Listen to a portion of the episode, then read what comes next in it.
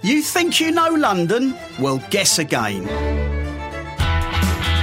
There are so many incredible gems and hidden histories just waiting to be discovered. In this jam-packed series, we'll take you to every corner of the superb international city that is London, visiting secret local haunts, meeting the people behind them, and unpacking the history of London through their eyes. Hop in and take a ride with us in the London Black Cab and see this fantastic city in the fast lane.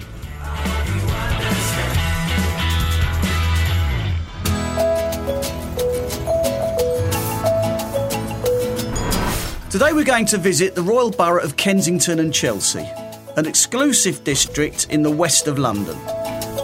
It's home to some unique buildings, splendid architecture and exciting venues, and some of the most expensive property in London.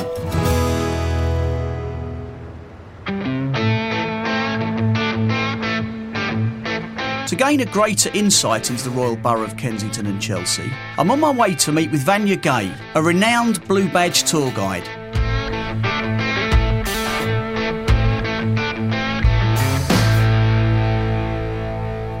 Vanya, why have you brought me to this establishment to tell me about the history of Chelsea? Well, because it has been here not just nearly one hundred years, but it is still a family-run business, and there are not many of those is still in London. Ah, OK, because it also gets asked on the knowledge. Wars, Harley-Davidson motorcycles. Yes. But I think there's a lot of stuff in Chelsea that's even older than that. Can you tell me a little bit about it? Chelsea evolved from a small settlement from the Anglo-Saxon times. So we're talking about ninth century A D. And then from rural and a very small fishing village, because, of course, okay. Chelsea was by the river. And then became a bit more popular when uh, Sir Thomas More moved to the area. He was Chancellor to the King Henry the eighth. Then we get into the seventeenth century, when Charles the Second comes to the throne. And in sixteen sixty, he built King's Road. He could then go from Whitehall Palace to Hampton Court Palace. And the road, believe it or not, was private until eighteen thirties. Really? So the and King's Road was a private road till yes, the eighteen thirties? Yes, you need a token, a metal token with the picture of uh, the head of the king on it to go through it. The nineteenth century, if we move on, then uh, became a home for writers, for artists, for uh, radicals. Blue packs is a wonderful way of triggering your memory because they connect to the building with someone who has lived or worked there. So we had uh, suffragettes, Sylvia Pankhurst living here, writers such as um, Oscar Wilde, George Eliot, and artist Turner. Turner loved being by the river, and uh, Rossetti, member of the Pre-Raphaelite Brotherhood, and more recently Mick Jagger. By the river for artists, it is a wonderful place to be. The whole area really developed thanks to two families. And we see, as you walk along or drive along Chelsea, uh, two names a lot, uh, Hans Sloane and Cadogan. Hans Sloane was a physician to three monarchs and wonderful man, and he left the core of his wonderful, vast collection to the British Museum. Okay. His younger daughter married in within the Cadogan family to one of the Cadogan uh, children, and then they start developing the area, and so that's why you see Cadogan a lot. The King's Road is synonymous with shopping. Can you tell me something about that, how that happened and why it's so, do you think? Yes, we cannot uh, mention King's Road without going back in time uh, in the sixties when the first boutique in London opened here by Mary Quant. She rebelled about the against the establishment, uh, a stiff way of dressing, and invented uh, hot pants and miniskirt. And then we move a decade later, we had uh, Vivienne Westwood and Malcolm McLaren starting the punk movement. If we move away from King's Road, we get into Portobello Market, is the most famous market. It is the largest antiques market in the country, and that the other days you'd find second-hand books or second-hand items. What's the story behind the fact that it's now the sort of the Royal Borough of Kensington and Chelsea? When do they sort of merge together to become one district? In sixteen eighty-nine, when King William moved to the area, then Kensington Gardens was developed around the palace, and uh, Queen Victoria was born in that palace and lived there until she was eighteen. And after her death, Kensington received the name of Royal Kensington. And in nineteen sixty-five, Kensington and Chelsea were married as Royal Borough of Kensington and Chelsea.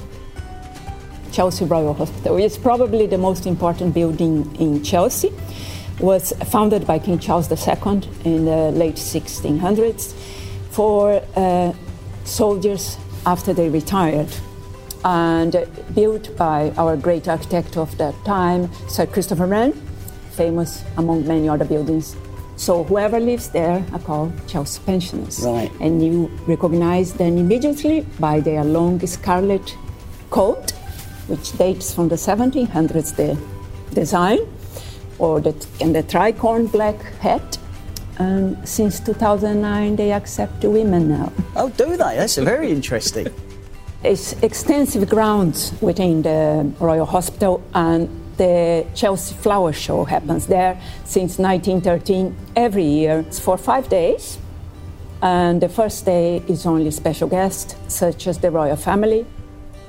Could you tell me something about the museums in Kensington? In eighteen fifty-one, we had a great exhibition in London, and organised mainly one of the brains behind was Prince Albert. Over six million people attended and made a profit. And Prince Albert, with the profit, bought eighty-seven acres of land in an area now known as Albertopolis. And the idea was to build institutions and museums to educate the people. We have the Victoria and Albert Museum, the largest arts and design museums of the world. We have the National History Museum. And we have the Science Museum, seven floors of display, from steam engines to spacecrafts, and all free. Thank you so much indeed for your Thank conversation. Thank you, it's been a pleasure. You've enlightened me. So next time I drive through Kensington and Chelsea, I'll see it from a completely different angle.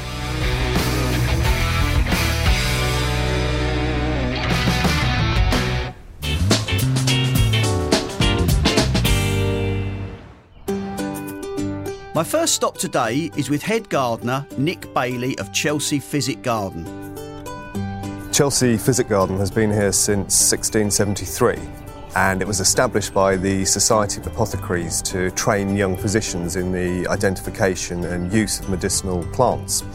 And one of the first uh, physicians to train here was Sir Hans Sloane, who went off and made his fortune, returned to London, bought the borough of Chelsea, including the Physic Garden, and decided to rent it back to the apothecaries in perpetuity. And it was written in such a clever way that that agreement still stands to this day. So we still pay a peppercorn rent to his descendant, Lord Cadogan, uh, of five pounds a year. Every plant grown in the garden is useful in some way or another, and that's part of the decree laid down by Sir Hans Sloane. And we focus on medicinal plant species, both historic and, uh, and plants that are used today.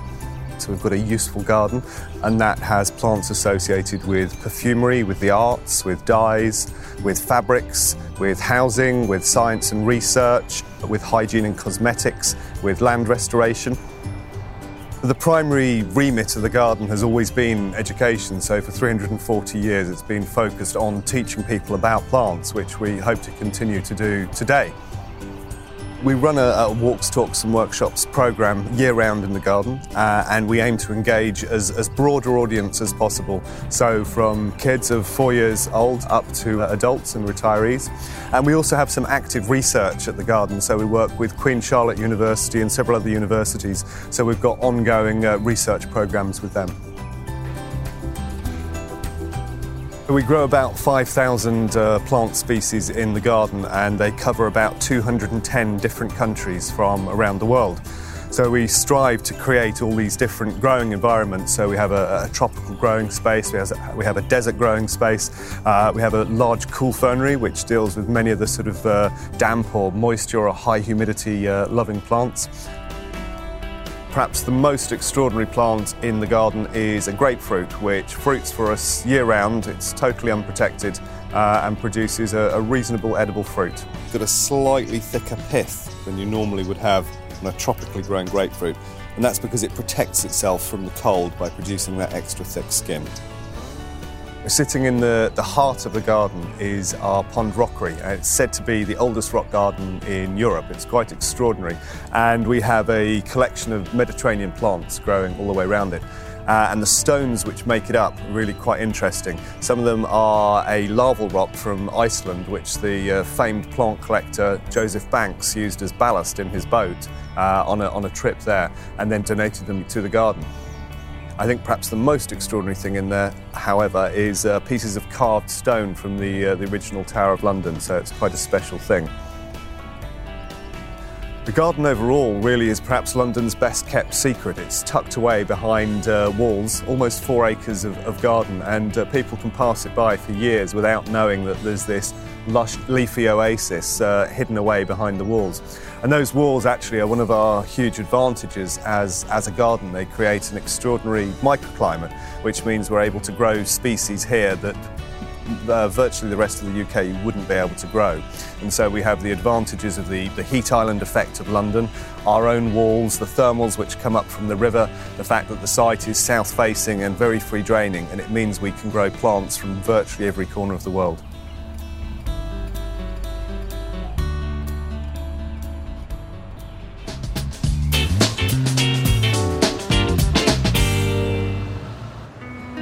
In the heart of Chelsea is Cadogan Hall.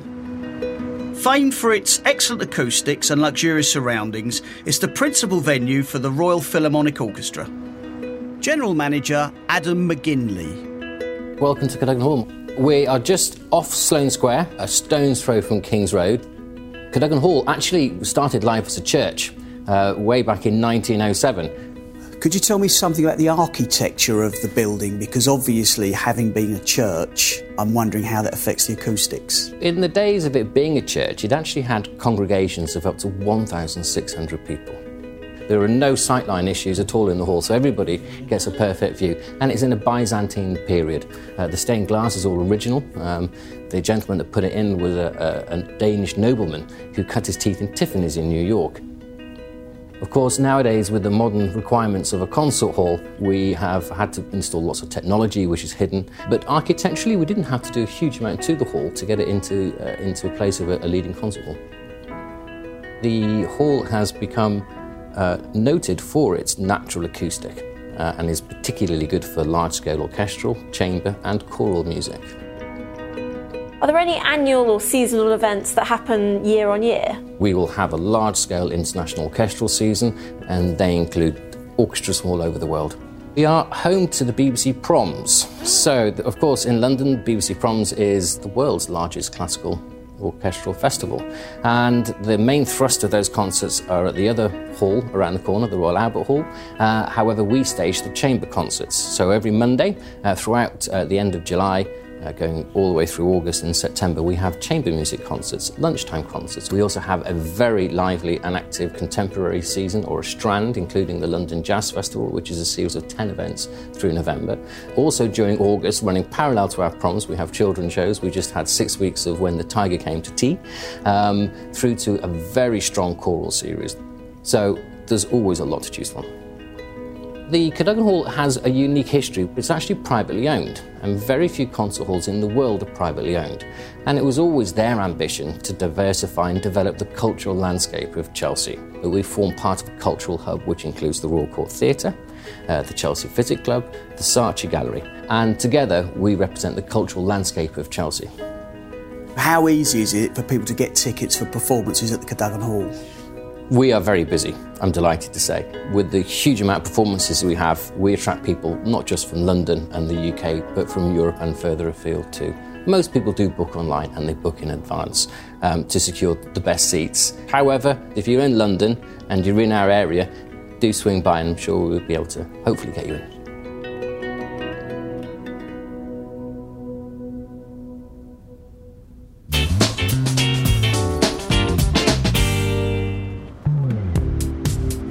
A minute's walk from Cadogan Hall is one of London's principal theatre venues.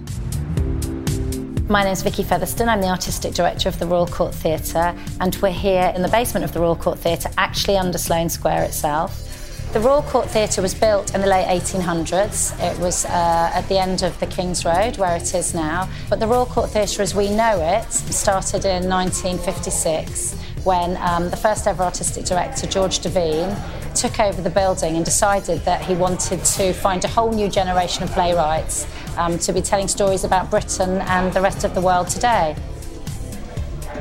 The Royal Court's called the Writers' Theatre because at its heart are the playwrights. Um, the first play that was ever put on was a very famous play now called Look Back in Anger by John Osborne. And what we try to do is to find playwrights from all over Britain, but also the rest of the world, and to give them the platform to tell us stories about the world we live in, to entertain us, to shock us, to challenge us. So it's always as the playwright at the centre. We're very lucky at the Royal Court Theatre. We have a very beautiful and intimate stage, and we managed to entice extraordinary actors to work here. There are some other really well-known plays that started here that have kind of gone on to change our lives in different ways. Uh, most famously, probably Rocky Horror Picture Show, um, which started in our tiny theatre upstairs, an experimental sort of night of musical. We have two theatres, one which is a smaller theatre upstairs, um, which seats ninety people. Um, that often is quite site-specific. We turn the whole auditorium into, uh, into a kind of space. Um, it's less conventional. And then downstairs we have a very beautiful sort of chocolate box theatre, uh, which seats four hundred people. So we have a real range of work over the year that goes on. Saved by Edward Bond um, was a very famous play that was on here in the late sixties, um, and it was when there was still censorship, when the Lord Chamberlain still had to read every single play. Um, so um, it was as a result of plays at the Royal Court that censorship uh, in Britain was changed, because the Royal Court made the statement to say we have to be allowed to put on stage what we want. So Saved is a very famous play about a group of young men um, in late sixties uh, England who have no money and have no prospects. And it's about sort of poverty, but it caused a real shock. People wanted to close the theatre down. An important part of what we do is um, our education work. We, we, we have a lot of writers' groups. We invite people in to come and try out writing and to become playwrights. Um, but we also work hugely in schools with young people. Um, we have a youth theatre. We have a young court programme, we call it. And one of the most exciting things we do is we go into schools around London um, and work with eight-year-olds. They write plays, and then we produce those plays professionally um, and take them back into the schools. And the eight-year-olds see their work done by professional actors, which they love. I'm believing that if we can give them certain kinds of experiences, they can also change us. Um, and as the Royal Court is always thinking about what are the stories of tomorrow, what are the new ways of telling theatre, it's really important that we have this kind of engine room of young people. So we have a youth board, we have a youth theatre, we bring in young writers between the ages of sixteen and twenty-four to write plays for us. What's also important is that we have a strand of work called The Big Idea, because people kind of love, especially in London, people seem like they really enjoy coming to have extra talks and workshops. Um, so around any show, we'll explore some of the themes and ideas of the show, and we get experts like neurologists or scientists or whoever to come and kind of expand on the ideas, um, and our audiences seem to love that. So you can come and see those free if you get a ticket for the show, or if you just like the idea of the talk itself, you can come and buy a ticket to see that. So we have a range of other activity going on um, and throughout the year, and we have a bookshop that sells lots of all the plays you could possibly imagine, as well as books about theatre that you can't really get anywhere else. And it's wonderful if people come and actually buy the books from the bookshop itself, because of course all the profits go back into the arts, which means that I can commission more young writers to keep changing theatre. And the most important thing for me is that this, all of this work, the work on stage and the work outside the theatre, is as inclusive as possible so that everyone has access to it.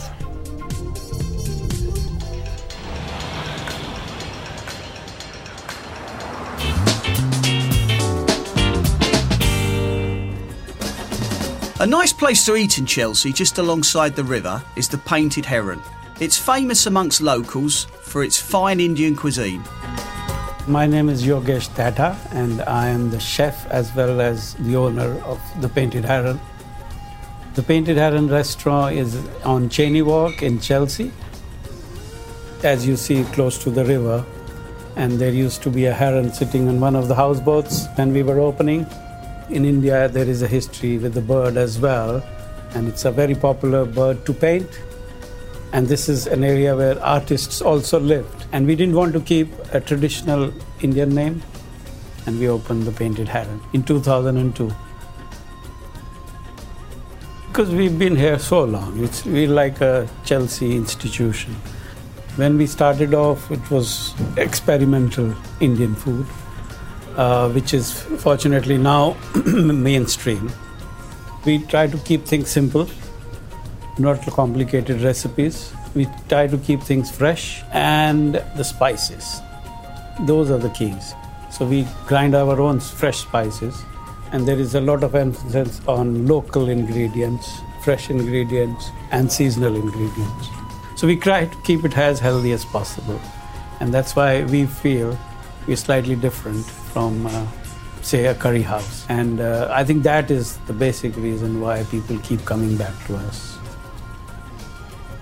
There are two, three dishes which have stayed on the menu for now fifteen years. One is our lamb chops, which are, you know, very famous, and my personal favorite as well. And then there is one, our own version of chicken tikka masala, which also has been on the menu forever. When we started off pairing wines with Indian food was something very new, and we took it very seriously. For fifteen years, we've been working to see which wines go best with spicy Indian food. And uh, I think we have a very good wine list. It's a constantly evolving list. We have more than one hundred wines from all over the world, including now India, because India now is producing decent wines. So the idea behind Painted Heron is to do everything on the table and on the plate. And that's why the decor we keep neutral, not necessarily Indian, but we do have a lot of local artist paintings hanging in our walls.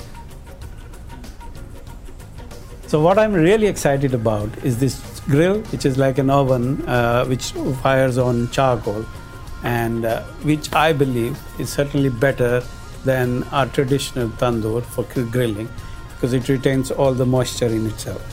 And uh, we hope to again be an example for other Indian restaurants to follow and start using the Jasper grill. What a great little find in the heart of Chelsea. Definitely worth hopping in a black cab for a delicious curry.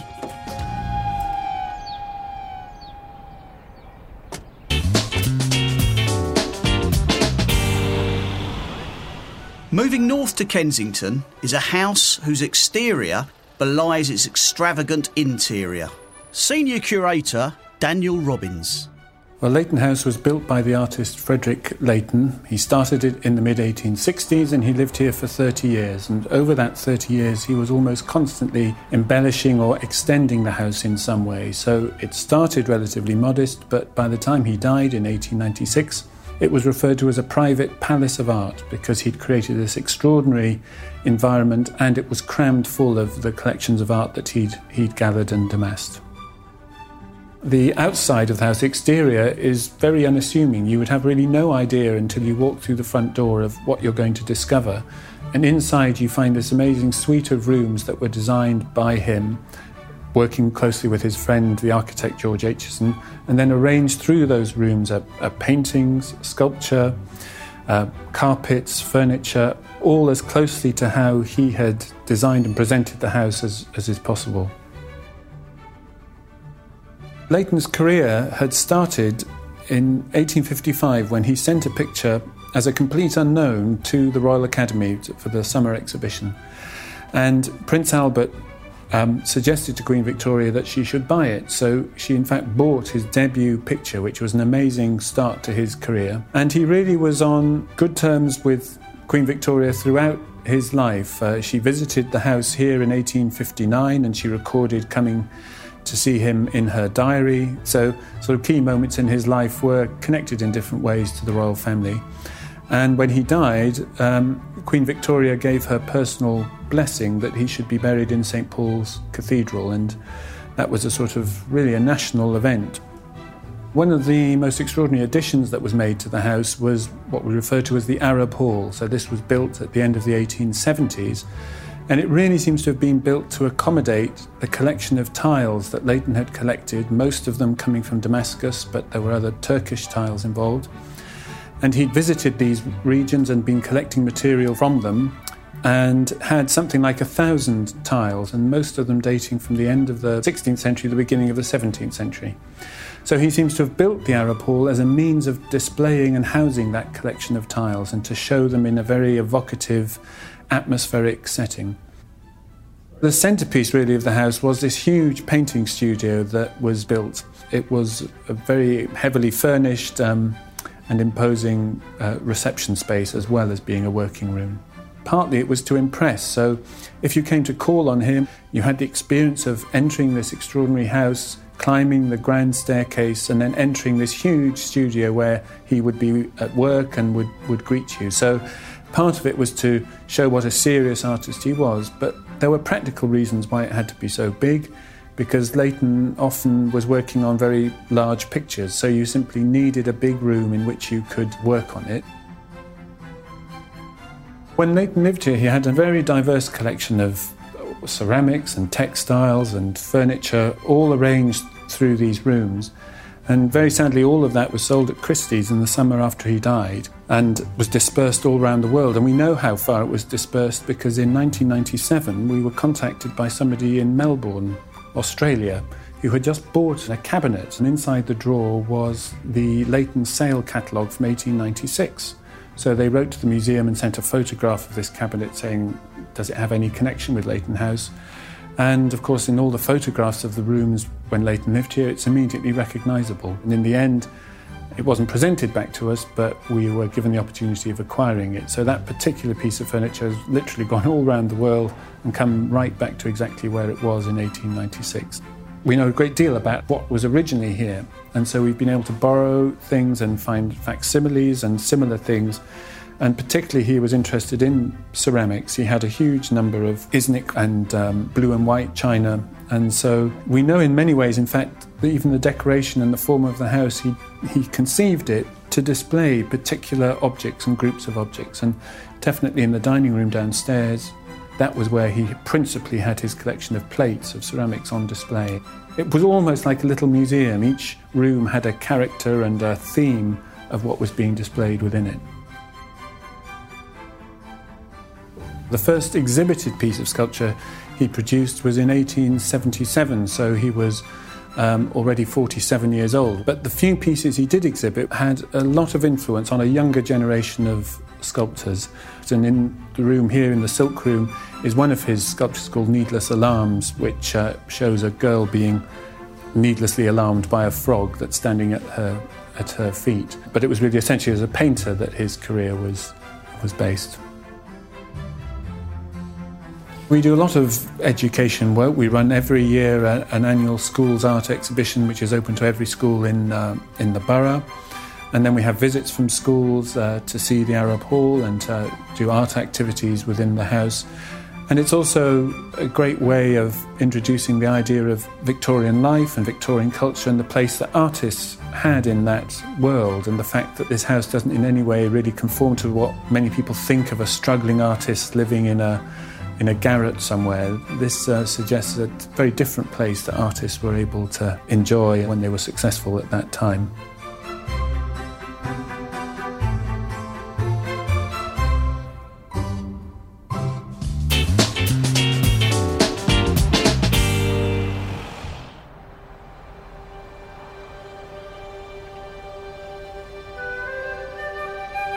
What a magnificent church, which I'm sure has a fascinating history. I'm meeting Rector Brian Lethard to find out more.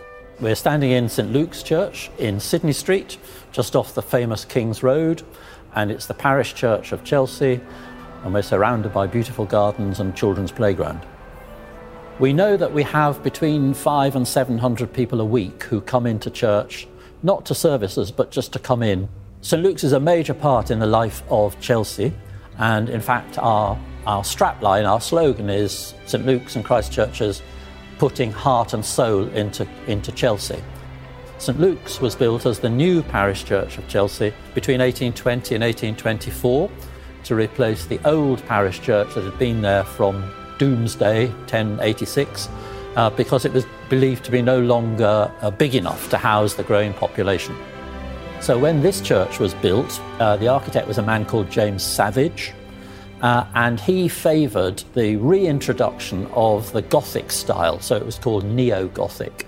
It's the tallest uh, nave roof of any parish church in uh, in London, and uh, with a very heavy um, debt to King's College, Cambridge, with all these flying buttresses holding the church up outside.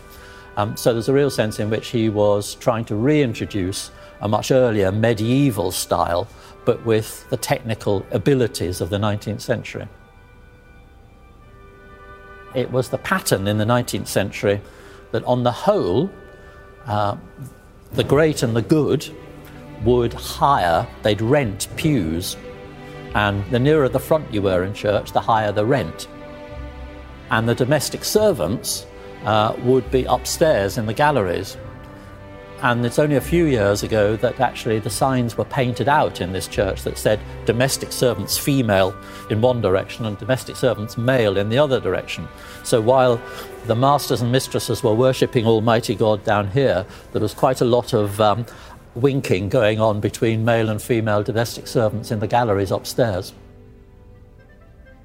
This church has uh, played host to all sorts of events in its history. The civic service for the Royal Borough of Kensington and Chelsea's uh, marking of the Queen's ninetieth birthday, we had it here, uh, and the Duke and Duchess of Gloucester were here to mark that. Some of the, be- the early scenes of um, Empire of the Sun here, and also one hundred and one Dalmatians was filmed here. Uh, and for those of you who know this sort of thing and, and are addicted to it, uh, quite a few of the episodes of Made in Chelsea uh, have been filmed uh, either knowingly or unknowingly here. But even right back in its earliest days, in eighteen thirty-six, uh, a soon-to-be very famous author called Charles Dickens got married to Catherine Hogarth here, and we have a copy of their marriage certificate downstairs, Um, which is part of an ongoing exhibition that we have about Dickens's life and work. He was married here just two days after the first uh, uh, episode of Pickwick Papers was published, so I think um, he married as a sign of things uh, looking good in the future, although the personal life, as we've seen in other films, uh, of Dickens was somewhat complex. Um, he married, in fact, a minor. She was underage when he married her, so interestingly the marriage certificate states that she married with the express consent of her father uh, because she was not old enough to uh, give consent herself. If you look at the front uh, of the church, the east end of the church, the altar's still in the same place, the uh, commandments and the Lord's Prayer and the Creed are still in the same place. We're lucky enough to host the chapel of the uh, Punjab Frontier Force, Um, which is in our side chapel and which we use every day. Uh, and it's it's a great delight to use it, but also a, a painful reminder at the same time, because if you look carefully at what's there, it reminds us of the places we still hear about in the news, a daily reminder to us of the relevance of not only past imperial wars, but today's conflict in, in our world. We're lucky to have a really fantastic organ here in St Luke's. It was expanded and expanded in the nineteenth century, and then in nineteen thirty-two completely reworked by a famous English organ builder called Compton. He was commissioned uh, to make this the prototype for the huge organ in B B C Broadcasting House that was completed the year after this, but built on the model of St Luke's. So it's a very, very much, uh, uh, you've heard it here first, B B C came second.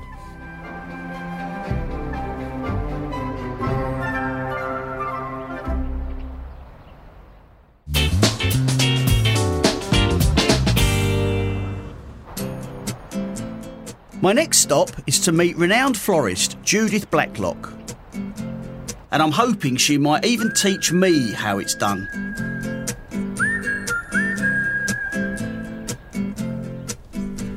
Here in my flower school in Belgravia, Knightsbridge, in Kinnerton Place South, a cosy little muse, just minutes from the busy traffic of Knightsbridge and, of course, all the designers' shops. I've been here for sixteen years, but prior to this, many years ago, it was a garage, and then before that it was stables for horses. Well, I'd been teaching flowers for many years uh, in colleges and in, in barns where I live. And I was offered these premises, and I thought it would be a most wonderful place to continue my career as flowers, but to teach actually here in Knightsbridge, which is the most beautiful location, and everyone just feels a sense of joy when they come walking down the Mews and they see the flowers, and then it's just a pleasure to teach them as well. I've arranged flowers for many venues around the world. Here in London, I've arranged flowers at Kensington Palace. I've arranged uh, for the livery companies, uh, for the Guildhall, for celebrities, royalties. It's been a pleasure to do them all. I've travelled extensively across the world to the Americas. Um, I've been many times to Atlanta and worked with the garden clubs there. I've been to Turkey, I've been to Canada, and I've recently just returned from two weeks in China, where I was lecturing at the university there. And here at the school, I teach people from around the world. It's a very international school.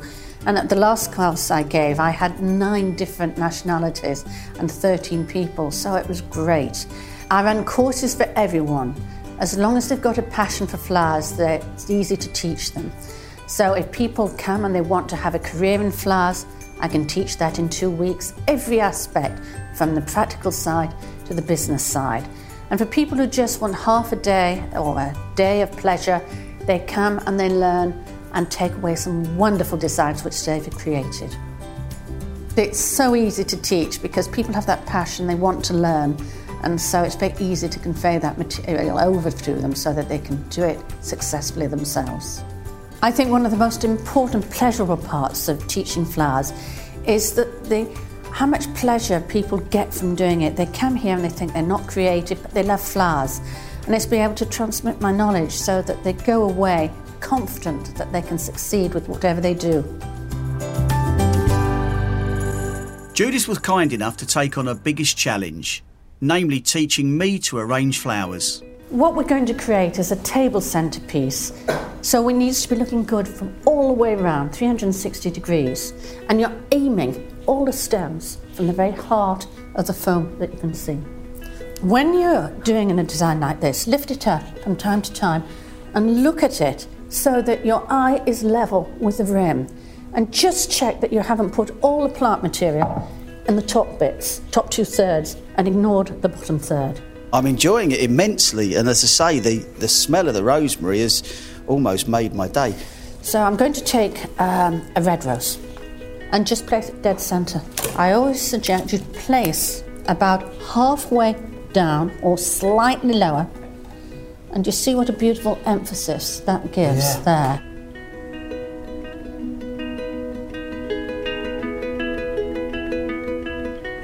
It's quite addictive, this, once you get started, isn't, isn't it? it? you, you lose yourself in it. Totally. Yeah, absolutely. And the whole world outside absolutely. doesn't become important. Yeah. It's, it's, it's, it's very it therapeutic. Cons- I think it is. And the other thing is, you start getting carried away because you realise you're actually creating something. Yeah. And it doesn't matter that it's not going to last forever. It's just the pleasure of the moment. Yeah. By keeping them all that same length, you end up with something really cohesive. And keeping to the outline created with the first placements of stones, you get those proportions. I, I, we're lifting it. Just, just do that. Just like that. Yeah, I can see already this. I can see some places where it's disproportionate. Right, and then yeah. keep turning around. I'll deal with it.